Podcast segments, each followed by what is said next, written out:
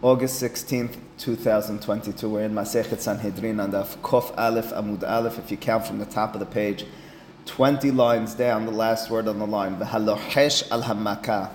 The Gemara returns to the Mishnah, where the Mishnah had that opinion of Rabbi Akiva, that a person who's lohesh al hamaka literally means he's whispering on a wound or on a, on a, a, a uh, some sort of ailment, a person is whispering something, and the Mishnah said specifically, he's whispering a pasuk that any of the uh, ailments, any of the sicknesses that I put in Egypt, I won't have on you any longer. God promises in Parashat Beshalach, Ki, because ani Adonai Rofecha, I'm God who gives you those cures. So the Gemara elaborates and a little bit explains that statement. Amar bi'ohanan uberokekba.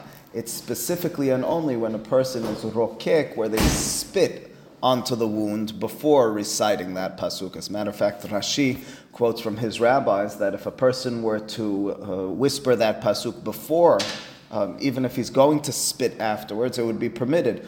Furthermore, Rashi has a masoret of some sort that this is specifically if it's in Hebrew as opposed to if it's in another language. But the understanding and the idea being that the spit in your eyes when you're now reciting this pasuk is what's aiding this cure. If alternatively you're just studying Torah for the recovery of a person, so that's fully permitted. The understanding in that circumstance is Torah has a way of being megin, a way of being merapeh, and as a result that's permitted. But over here, you believe, wrongfully so, that through injection of this spit, and now through a magical incantation it's going to cure, that's what's problematic. That's what's theologically prohibited. Lefishe, what's diseases in Egypt? Is this the plagues or is this? The pasuk says that any of the mahala, any of the plagues, any of the illnesses I gave you there, I, will I'll, I'll remove from you from now on in. I imagine it means not only the ten plagues. I imagine it means anything and everything because the Gemara will, in just a few lines or so, maybe toward the bottom of the page, the Gemara will ask a contradiction within that pasuk. It says that God promises no more mahala. It doesn't say makot. Mahala means illnesses, sicknesses. And then the end of the pasuk says ni Adonai Rofecha, because I cure you. You don't need to be cured if there's no ailments and sicknesses any longer. The Gemara answers, no, it's specifically if you're following the will of God that He'll remove sickness. So I think it means all sicknesses. Why specifically Egypt is as we're becoming a nation. It's in context of leaving Egypt. Parashat Beshalach. God turns us and says the future is very rosy. You now have a future in which, if we do this right, I'm gonna I'm gonna protect you. Anyway, it says the Gemara again. Amar Yohanan Shem Shamayim al harekika. The problem is, and it appears from the statement of Rabbi Yohanan, it's specifically because you're mazkir Shem Shamayim, because you're mentioning the name of God. It's that which will qualify furthermore in just a few lines that it's not specifically per se outside of Rabbi Yohanan's opinion because you mentioned the name of God. It's also, and furthermore, just mentioning Torah in the context of that rekika, believing that the Torah has an inherent potency instead of a connectedness which could bring some sort of cure. Itmar, Rav Amar afilu negasarat. So there it is. Rav's statement, as Rashi explains it, is even if you're citing a pasuk which doesn't have the name of God in it, the statement of Rabbi Yohanan was, you mentioned the name of God, Shem Shamayim. Uh, Rav says, even if you don't mention the name of God, you'd have a pasuk about Negasarat, about the plague of uh, leprosy, problematic if you did it with that Rekika. Rabbi Hanina Amar, Afil Vayikra El Moshe, even if it's a pasuk which has nothing to do with ailments, illnesses, and sickness. It's just a pasuk, you're just learning Torah, but you spit on the wound, on the ailment, and you assume that through the Torah, together with that, you'll cure, that's problematic theologically. That's a problematic statement with regards to your actions, what you've done. You could, and it's very appropriate to study Torah for the recovery of someone.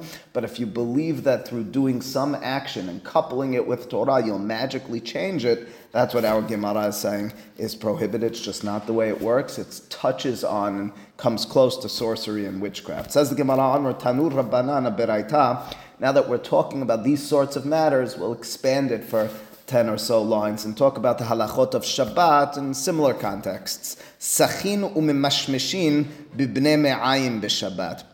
You see the Gemara and Masechet Shabbat in several places, but on Daf Nun Gimal specifically says that medicine is prohibited on Shabbat. The reason medicine is prohibited on Shabbat is gezerah mishum shechikat samamanim, which means to say there's a fear of the rabbis, it's a rabbinic vi- violation and, and safeguard, gizera, that if we permit medicine, a person will come to crushing the herbs, to creating medicine. Of course, that pro- provokes the question, which we've addressed in other classes, well, we don't know how to crush um, herbs any longer. And it's for that reason as well, we're much more lenient with regards to Advil and Tylenol and all that sort of stuff. Whereas uh, even 100 years ago, if there was such a concept, it would have been prohibited midrabbanan. Today, you just don't have even the mechanism, the vehicle to getting to it. So we're much more lenient almost under all circumstances with regards to taking it. But the statement over here is if a person has bene has an issue with their innards, of some sort. Uh, what you're allowed to do is sachin umemashmishin. You're allowed to lather on. You're allowed to smear an oil of some sort umemashmishin, and then to and then to, uh, to to rub it in. Uh, so, in other words, even though you might imagine this would be a problem of gezerah mishum shahikat samamanim, this is permitted because sicha, as Rashi points out, based on the Gemara in Masechet Shabbat, I think on Daf Pe Gimal, sicha, when you're talking about smearing in, it has a separate entity. We consider it similar to shitiyah, to drinking. It's not part of that gezerah of refuah and Shabbat. Okay, so that's the first statement. Mashmishi. Now, this doesn't address, and we won't now, but we've talked about it in halacha classes. It doesn't address the issue of mimareach. Mimareach means it depends on what sort of substance you're smoothing on. Is it a viscous substance? Is it not? In other words, is it something that just drips? Is it something that's thicker? And with regards to its uh, texture, that's that's an issue that's separate. Over here, we're not dealing with that. We're assuming you're using a permitted thing. Just a question of refuah. This is permitted. Lohashin lehishat nehashim ve'akrabim b'Shabbat. You're furthermore allowed to uh, do a lehisha, some sort of uh, whispering of sorts to nehashim, to serpents, or to akrabim, to, or, or, snakes, or akrabim is uh, scorpions. Uh, there used to be some sort of art in which you knew sounds and ways to get them to be disarmed and not to hurt you. This used to be the Gemara talks about people who were able to do that with snakes often. Now, what would the issue be on Shabbat? Rashi says you may have thought it would be an issue of seda. Seda means trapping. You're not allowed to trap on Shabbat. Maybe this is considered trapping. I'm, so to speak, stopping them from doing their thing. I'm freezing them in place. This is permitted on Shabbat. Ma'abirin keli al gabeha ayin b'Shabbat. Lastly, the statement is you're allowed to place some sort of utensil onto the eye if you have an eye ailment on Shabbat. Rashi gives one of two examples. Either it's some sort of ring like thing you'd put around the, the eye, or you'd put some sort of brass item on top of the eye. Either way you slice it, you're dealing with another one of these quasi um, medicinal circumstances, but the rabbi said it's not a part of that gezerah. Amar Rabban Shimon ben Gamliel, b'medvarim amurim. Rabban Shimon ben Gamliel qualifies that last statement of the permissibility of putting that thing onto the eye.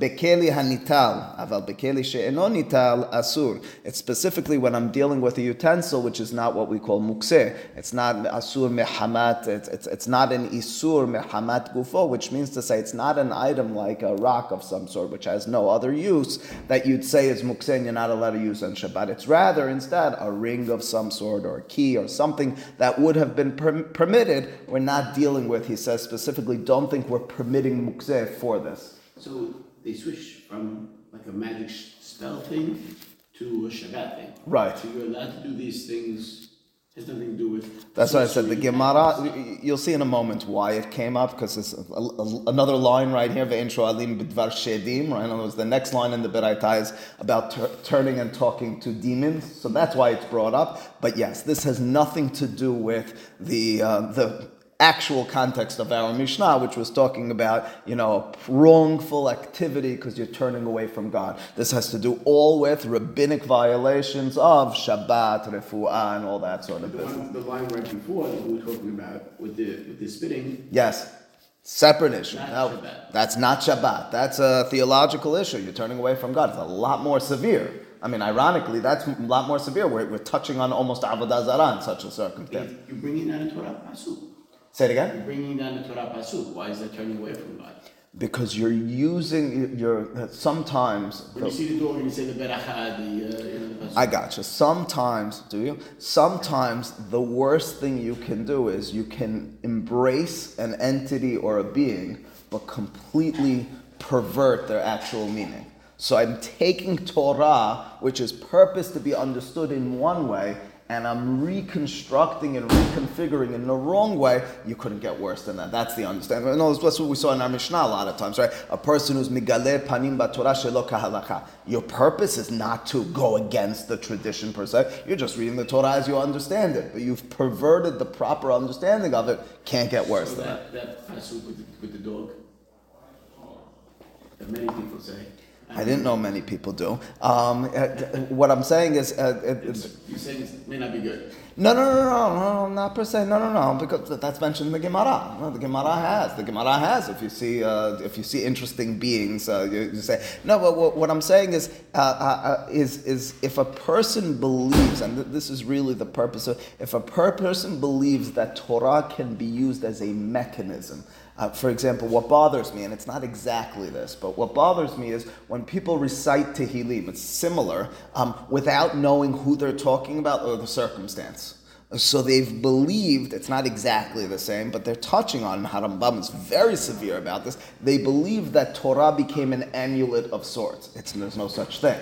You can use it as a mechanism to connecting with God and saying, hey, God, we're in a relationship over here. I'm beseeching you in merit of XYZ to please help with this. That's permitted. If I think that I can put a few quarters into the machine by reciting these pisukim, so the same thing goes. You know, if you're walking by and you believe because you said the pasuk, you are now safeguarding yourself, problematic.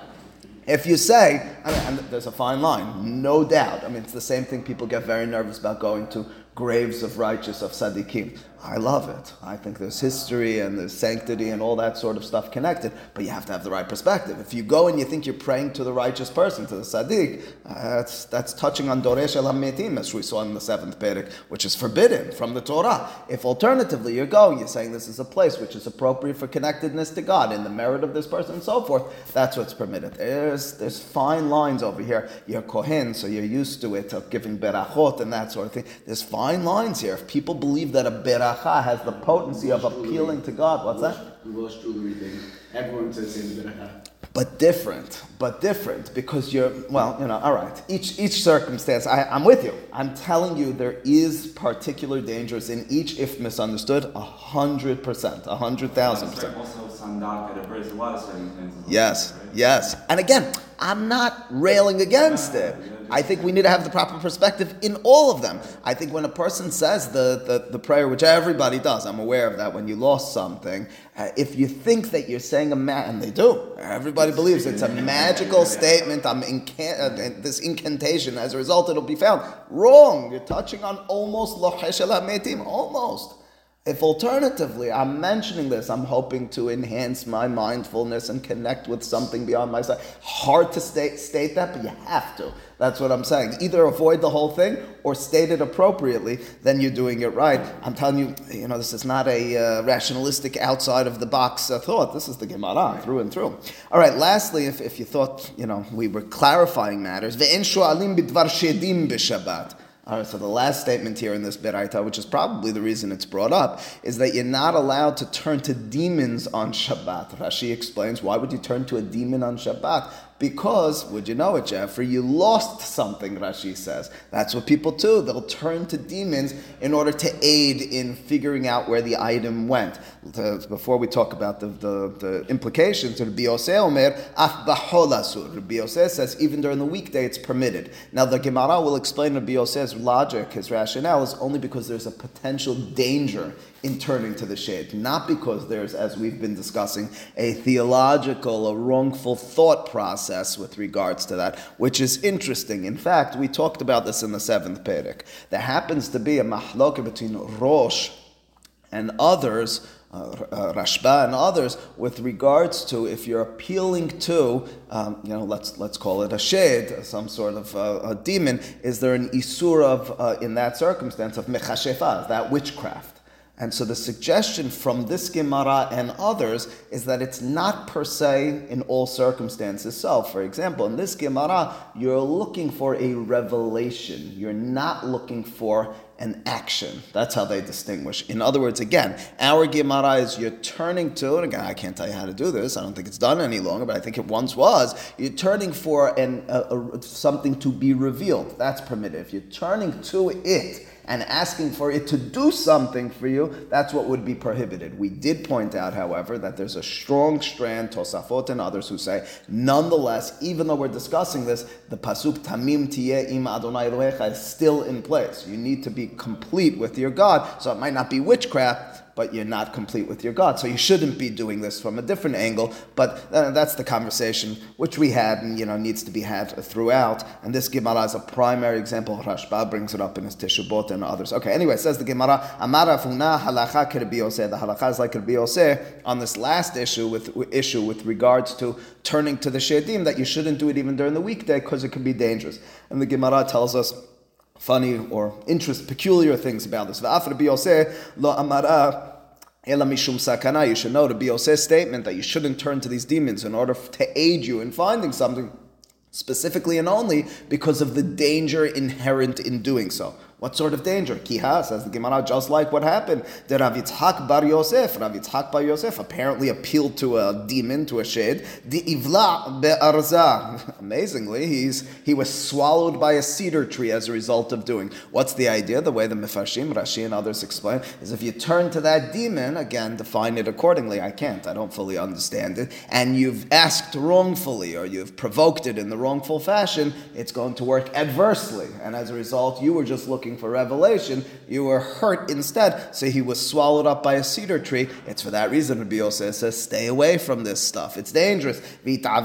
However, lucky for Rav Yitzhak Bar Yosef, a miracle transpired. Paka arza, the uh, the cedar tree spit him out, uh, uh, was split, upalte, and spit him out. But again, the story more than anything is a cautionary tale of stay away from this stuff, says Rabbi Yosef. Tanura Banan Aberaita uh, furthers these conversations that was the statement we had earlier, that it is permitted under circumstance of those uh, inter- intestinal pains and issues uh, to be sach, to, to smear on the uh, ointment or the, or the oil, the Shabbat, umemashmeshin, and you're allowed to, uh, to rub it. Uh, in other words, rub the, the stomach, I assume. However, this beraita qualifies and says it's specifically when it's done bishinui. Although this is permitted, the rabbis still want it to be done with a change. Why with a change? To understand this is Shabbat, and to understand there is a gezerah in place. We understand the circumstances, but don't do it in the regular fashion. There are many halachot with regards to refuah and Shabbat where you're supposed to do bishinui. What, what sort of shinui could or should you do? Says the Gemara, Hechi Avid. This is now outside of the Beraita, the Gemara speaking. How can you do this? What's a shinui? Hamab, to be Hanina, Amar Sach. The first opinion says you smear on and then you rub, whereas apparently the regular fashion is you rub the area that's that's affected and then you smear on. Uh, this way you'll smear it on, and then you'll rub. You're doing effectively the same thing. You're just doing it in the opposite order. Rabbi Yohanan Amar, Rabbi Yohanan alternatively says, Sach umimashmesh bebatahat, you smear and rub at the same time, which is a shinui again from the way you would have done it during the week. Tanur Rabbanan, another beraita, which now addresses those shedim that we talked about earlier briefly, sare shemin, the sare besim. As she explains, these are two demon vehicles and mechanisms. Uh, one is shemin, the ministers of the oil, and the ministers of the betzim, Rashi says, the kilipot, the shells of the betzim. So you're appealing to them to find something, or to find something that was stolen or lost. Mutarin lish'ol bahem. Uh, you're allowed to ask of them, again, to reveal where the item is. That's the statement. And uh, many would argue, as we said, you shouldn't be doing so, but it's permitted. However, says Rashi, mechazevin, um, means to, to let down uh, they don't always help you. So you're going to turn to them. Uh, you know, you can do whatever you want, says the Beraita, but we don't do it because they usually don't help. You turn to them and you think you're getting an answer, and it doesn't help. Lo hashin al shemen lo hashin al shemen And then again, on, onward with these peculiar details with regard to the shedim, says the Beraita, what you can do is when you're doing this uh, this speech to these demons, to these shedim, you should do it specifically al shemen shebakeli, but not shebayad. When it's in the utensil still, so then you're asking some sort of appealing to this shade. Uh, that's permitted. Once it went onto the hand, the understanding is it's altogether different and we'll see in the Gemara, not so effective. Therefore, sachin mishemen shebayad and sachin mishemen shebakeli. It's for that reason, again, we'll, we'll detail it in just one second, that if you're going to, on Shabbat, be dealing, or during the week, be dealing with such a reality where you want to be sach, you want to be uh, anointing, you want to be, um, what's it called, smearing with the shemen through this shed uh, involvement, you do it specifically when it was poured out onto the hand beforehand, and you didn't turn to it when it was in the utensil. Why so? Rav Yitzhak bar Shemuel bar Marta ikla lehahu ushpiza. The Gemara tells again another one of these peculiar stories this Emora, Rav Yitzhak bar Shemuel bar Marta, uh, he was he visited an ushpiza, some sort of inn or motel. Ayetele mishha bemana. Uh, they brought him someone, I guess the inn, innkeeper, someone brought him bemana means in a utensil. Mishha means means oil, means shemen. So they brought him the oil in the utensil. Shaf, he used it in order to anoint, in order to smear. Nafkan letzimhe be'apeh. He got bruises on his face, which means to say that what the Gemara was uh, implying throughout is that when it's in the utensil still and you're appealing to it in some way, shape, or form, it's dangerous. The shedim are still in some way dangerous with regards to their effect. Again, I can't tell you more than what the Gemara says on this.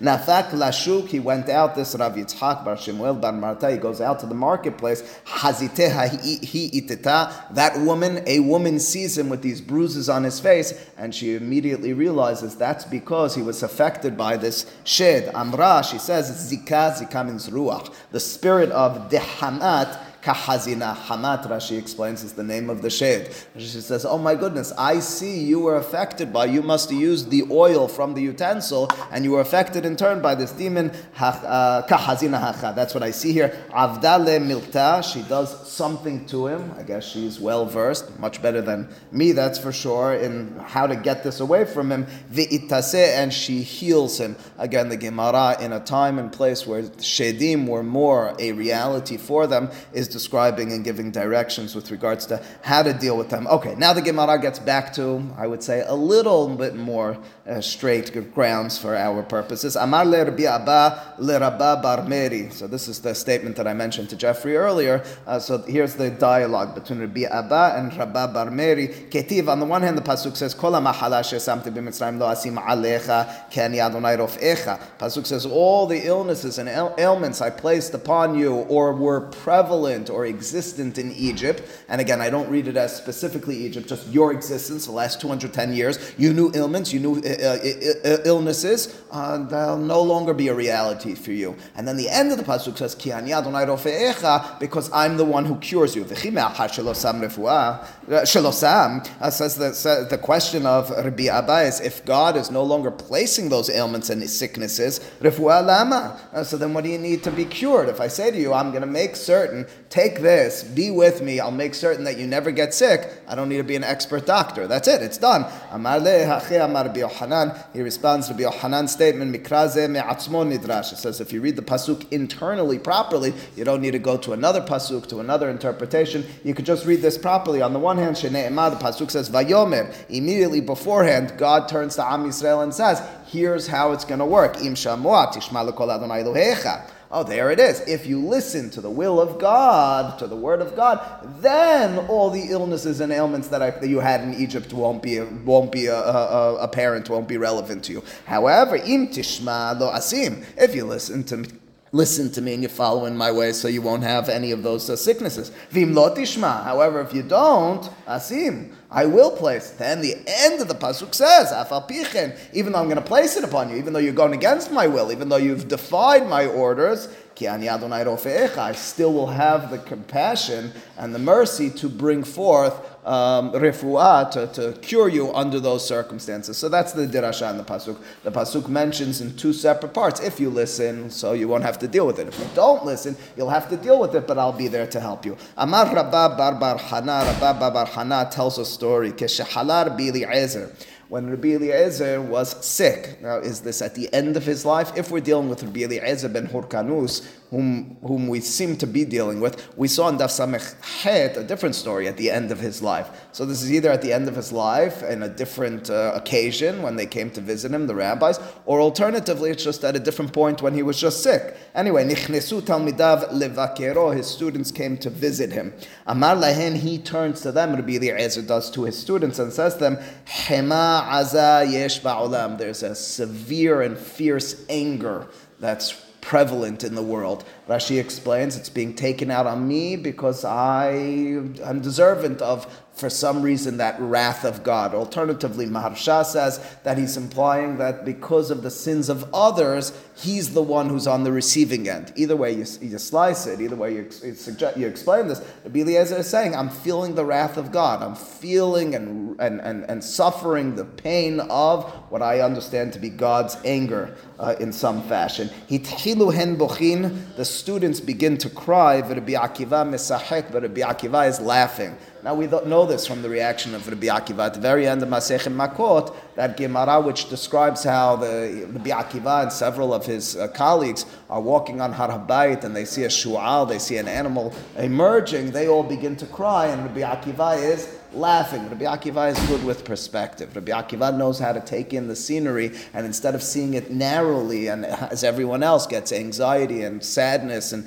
and, and sorrow, Rabbi Akiva has a way of saying there's something larger at stake over here if we need to just expand and broaden our vision. So here it is. They're all crying because they see their rabbi, the Eliezer, is, is, is, is in pain, and he's talking about the anger of God and the wrath of God. Rabbi Akiva is laughing. Amrulo, the students, uh, the colleagues of Rabbi Akiva, turn to him and ask him, למה אתה משחק? Why are you laughing? אמר להם, וכי מפני מה אתם בוכים? And it's a, characteristic response of Rabbi Akiva and anyone else who has that breadth of vision is, I don't understand your perspective. Why would you be crying? Amru lo, they respond, the colleagues, the other students of Rabbi Eliezer ben Hurkanu say to Rabbi Akiva, אפשר ספר תורה שרוי בסער ולא נבכה?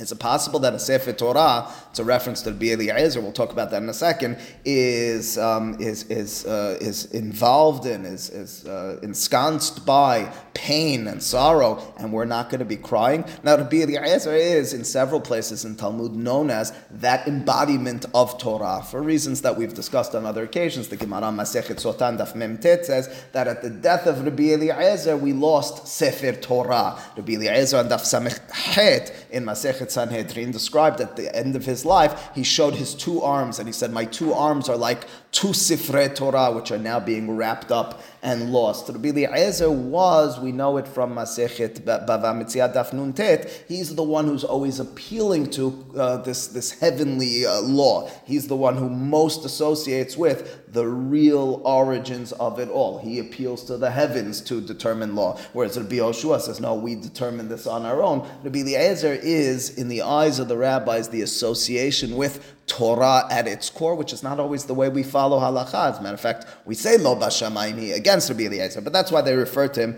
at least in my mind, as the Sefer Torah. Well, here it is. The students turn to Rabbi Akiva and they say, Sefer Torah sharui b'sar, how are we not going to cry? Amar lehen, says Rabbi Akiva, aha, that's exactly why I'm laughing. Lekach ani mesachek. What are you talking about? That's why you're laughing? Sefer Torah sharui b'sar, kol zeman shani ro'e rabbi, uh, the entire lifetime of our rabbi, of Rabbi Eliezer, I noticed about him, he has almost this, this, uh, this easy uh, approach to life. Everything he's done, he's been successful at. Mahmitz, his wine never goes, gets vinegary. It never spoils. Ve'in pishtano loke, and his, uh, what's that, linen, his linen never withers. Ve'in shemano mavish, or shamno, and his, his oil never, never spoils either. Ve'in duvshano madvish, Rashi says, when you, apparently, when you leave, um, uh, what's it called, honey out in the, the heat, it has a way of getting, I guess, uh, maybe more congealed, whatever. It's not, it's not as good. He says, but we never saw any of that with Eliezer. Eliezer had this life in which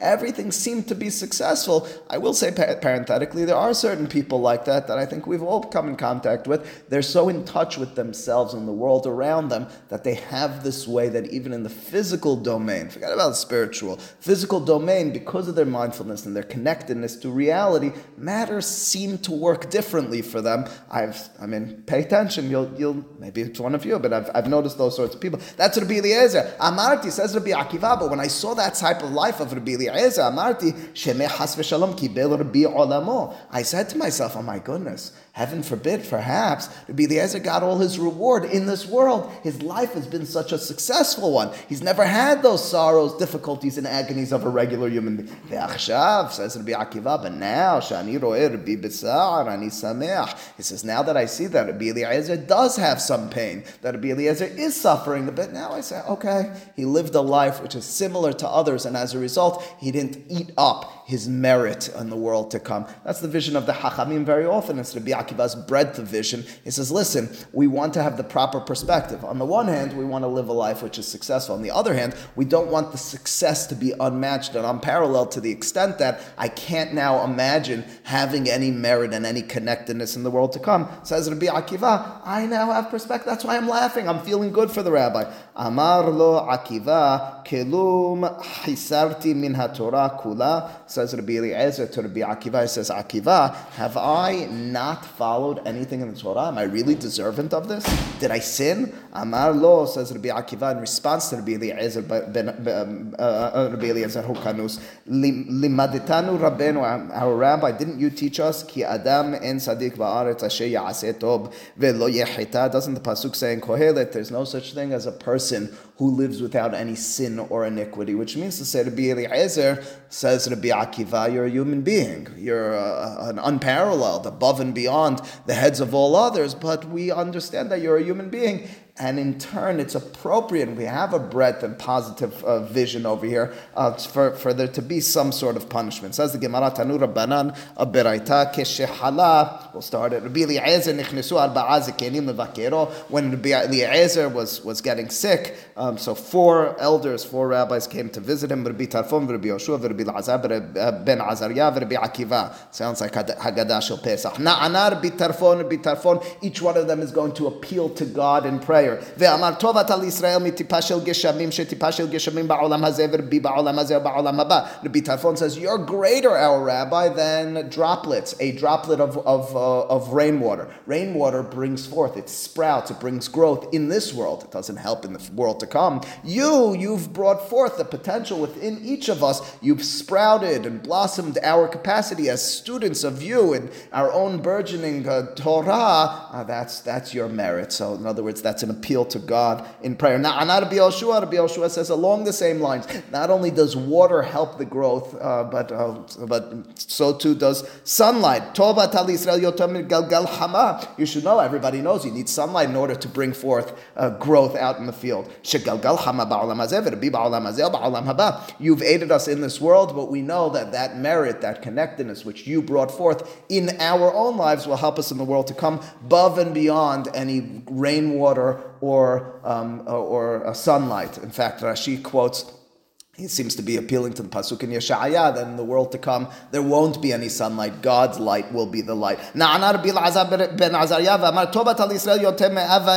You're greater to Am Yisrael and to your students than parents.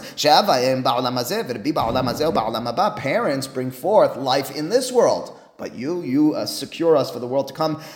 Na'ana Rabbi Akiva ve'amar, and we'll conclude with this, Havivin Yisurin. The response of Rabbi Akiva is out of character or, or, out of context. It's almost inappropriate. Again, Rabbi Akiva, what sort of answer is that? Everybody's speaking about the merit of Rabbi Eliezer. Rabbi Akiva says, look how wonderful pain and torture and suffering is. Again, that's what Rabbi Eliezer is going through. That's your perspective for Rabbi Akiva, and the Gemara will, in due time, in just a few more lines, explain the, the logic and rationale of Rabbi Akiva. He's again, al- al- although it seems difficult, the laughing and the vision, it's a positive perspective. He says, Rabbi Eliezer, we're not going to get past this torture and pain which you're going through. Let's instead envision it uh, as not negative, which we need to overcome, but as something that has an inherent positivity to it. Baruch Adonai Amen, amen.